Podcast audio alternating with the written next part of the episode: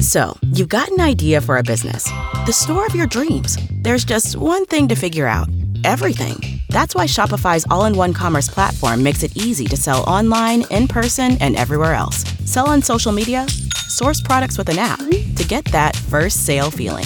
It's the only solution that gives you everything you need to sell everywhere you want. So when you're ready to bring your idea to life, power it up with Shopify. Sign up for a $1 per month trial period at shopify.com slash listen.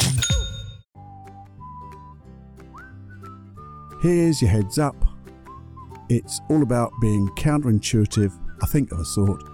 And then I had a little brainwave, a little ah- aha moment, as it were. And it's all about being not empathetic and being empathetic, or choosing how you want to be empathetic in a compassionate way. Sort of makes sense here, but it'll make even more sense if you listen in a second. See you in a minute. Warning. Warning. Warning. Warning. You are entering into the unplugged mind of Paul Clough. Clough. Too late. Personal Development Unplugged. I'm getting confused at the moment. Confusing, never quite sure. Have I told you about this, spoke about this, or maybe I haven't. Maybe it's brand new and it's been in my head, or maybe I was speaking on a Q&A on another group and I don't know, but here's the thing. I may have said before now that I don't do empathy. And I certainly do don't do empathy very well if I do it at all to some extent because I've been thinking about it, but also I do not do it with clients. And why wouldn't I do it with clients? You see, I see empathy as being feeling another person's pain. And I'll change that later, but feeling other people's pain. And therefore, I don't want to feel my client's pain. I do not have to experience the pain of depression, of anger, of jealousy, of of sadness, or you know, anxiousness, fear, to help people, because I know processes, I know ways of asking people questions to find root causes to help deal with those causes to learn from them. I also remember while I was thinking about this, uh, my mother, when she was alive, she was really empathetic. And the thing is, friends would come round, her friends would come round and speak of their troubles, and she would take it all on. And they would leave, and they'd feel really good, because effectively they dumped all their pain on another person. My mum would just take it away from them, and then she'd worry about it, and she'd think about it, and it's that just didn't make her happy doing that. And I think maybe that's where I got it from. But certainly, you know, this thing about, I remember when I first started doing therapy, people used to say you have to do this ritual of creating this like bubble around you, like an egg, a surface or whatever, to stop other people's feelings coming into you. And I've never had that problem. Never had that problem at all because I really believe that maybe compassion is a better way to be sympathetic have a sympathetic concern for others, to help others with that compassion. And I think to me, it really works.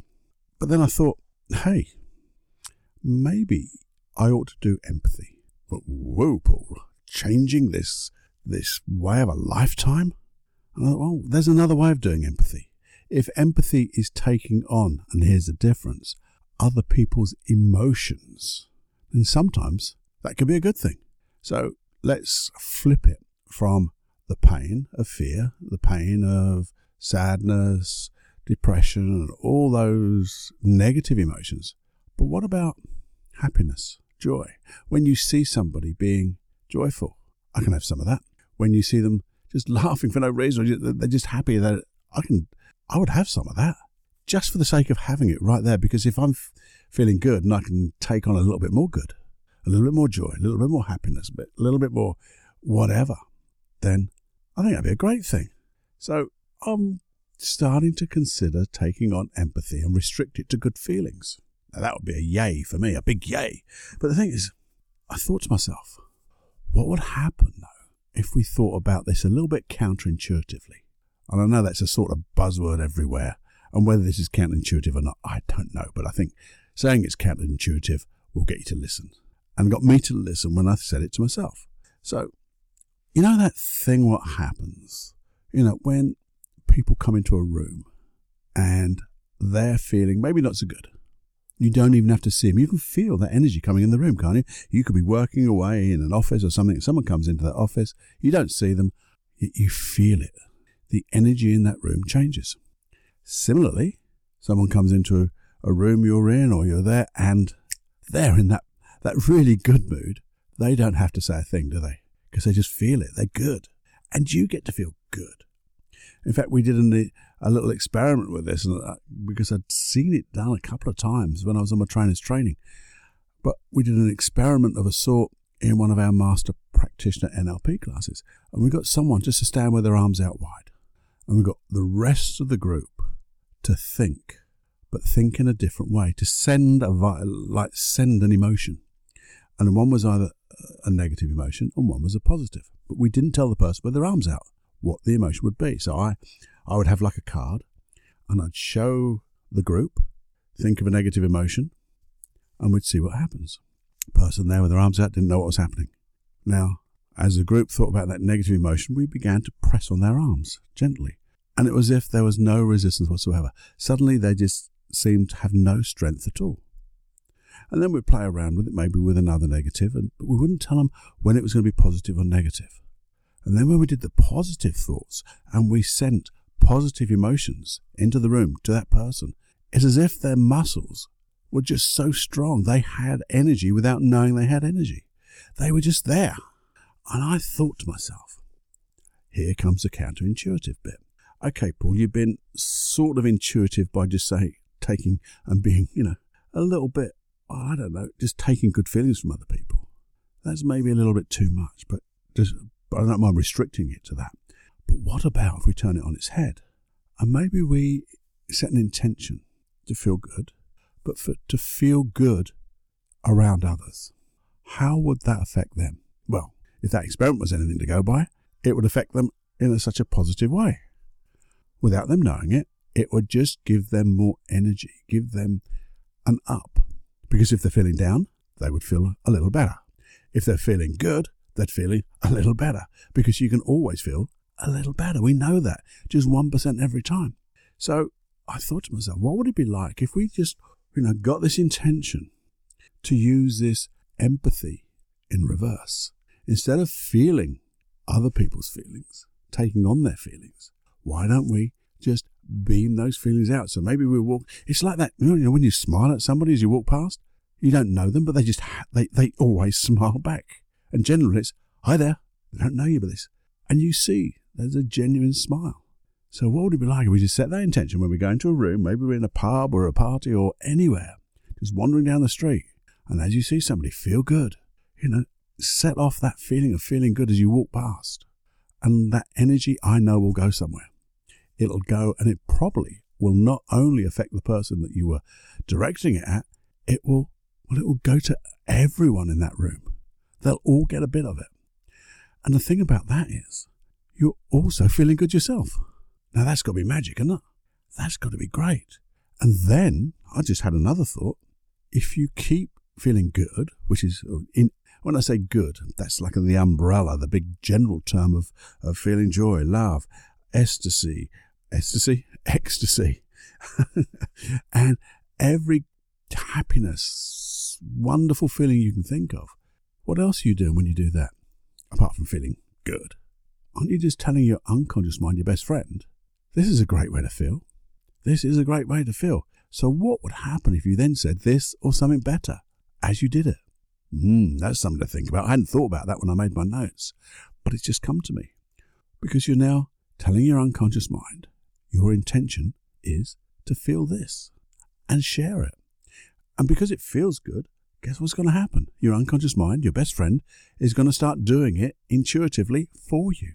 So you won't have to think about it. You just start to feel good, and then you intuitively feel good, do it again, even more. And I think things will just spiral into such a wonderful way. And you really that are then evolving, evolving that environment around you by just having good energy. And what is good? What does energy attract? Like energy. So you then start attracting good energy into your life, into your environment, just by trying to make other people feel good. I think they call it the rule of reciprocity. I can never say that word, but you know, it reciprocates itself. Reciprocity. I can't, I can never say it. You know what I mean. Anyway, why don't we all have a play at that? And not just play, do it. Do it with a good, honest intention of feeling good and feeling good for others. Mm. I'd love to know your results.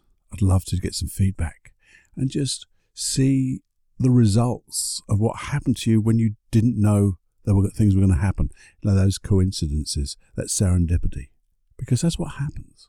So there you go. That's a one. Well, I hope it's a wonderful little thing that will change the whole world if we all did it. There you go. So that's me, Paul Clough. I'm going to feel good. Okay, feel good with me. See you soon.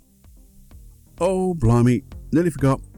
Just before you go, I'd love you to well, share this with you. If you if you think this has been worthwhile and would help somebody else, please do share it with them. In fact, to share it to people who, you know, just anybody really, anybody and everybody. Because if we can share good things with people and they do good things, it's like pay it forward. Because that's really what it's like. You know, all these podcasts are totally free, so therefore a little bit of pay it forward is reciprocal, then, isn't it? Yeah. I know it takes a little bit of time, but it's worth it because it'll make you feel good by sharing and caring. There's wonderful integrated field of learning. That's how we do it. Let's saturate this good stuff into the ether and into other people's conscious and unconscious awareness. So if you could do that, that would be great.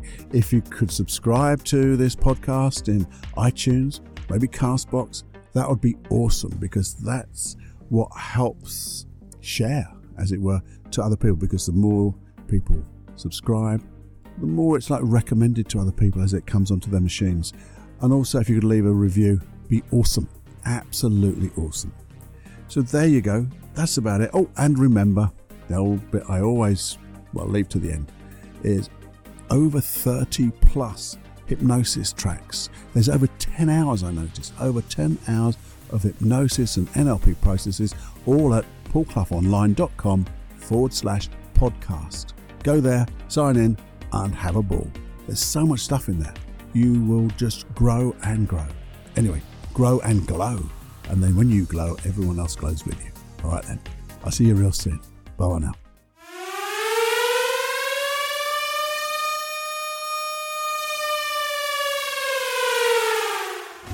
Warning, you are now leaving the unplugged mind of Paul Clough. It's time to fly on your own. Be brave, my friend.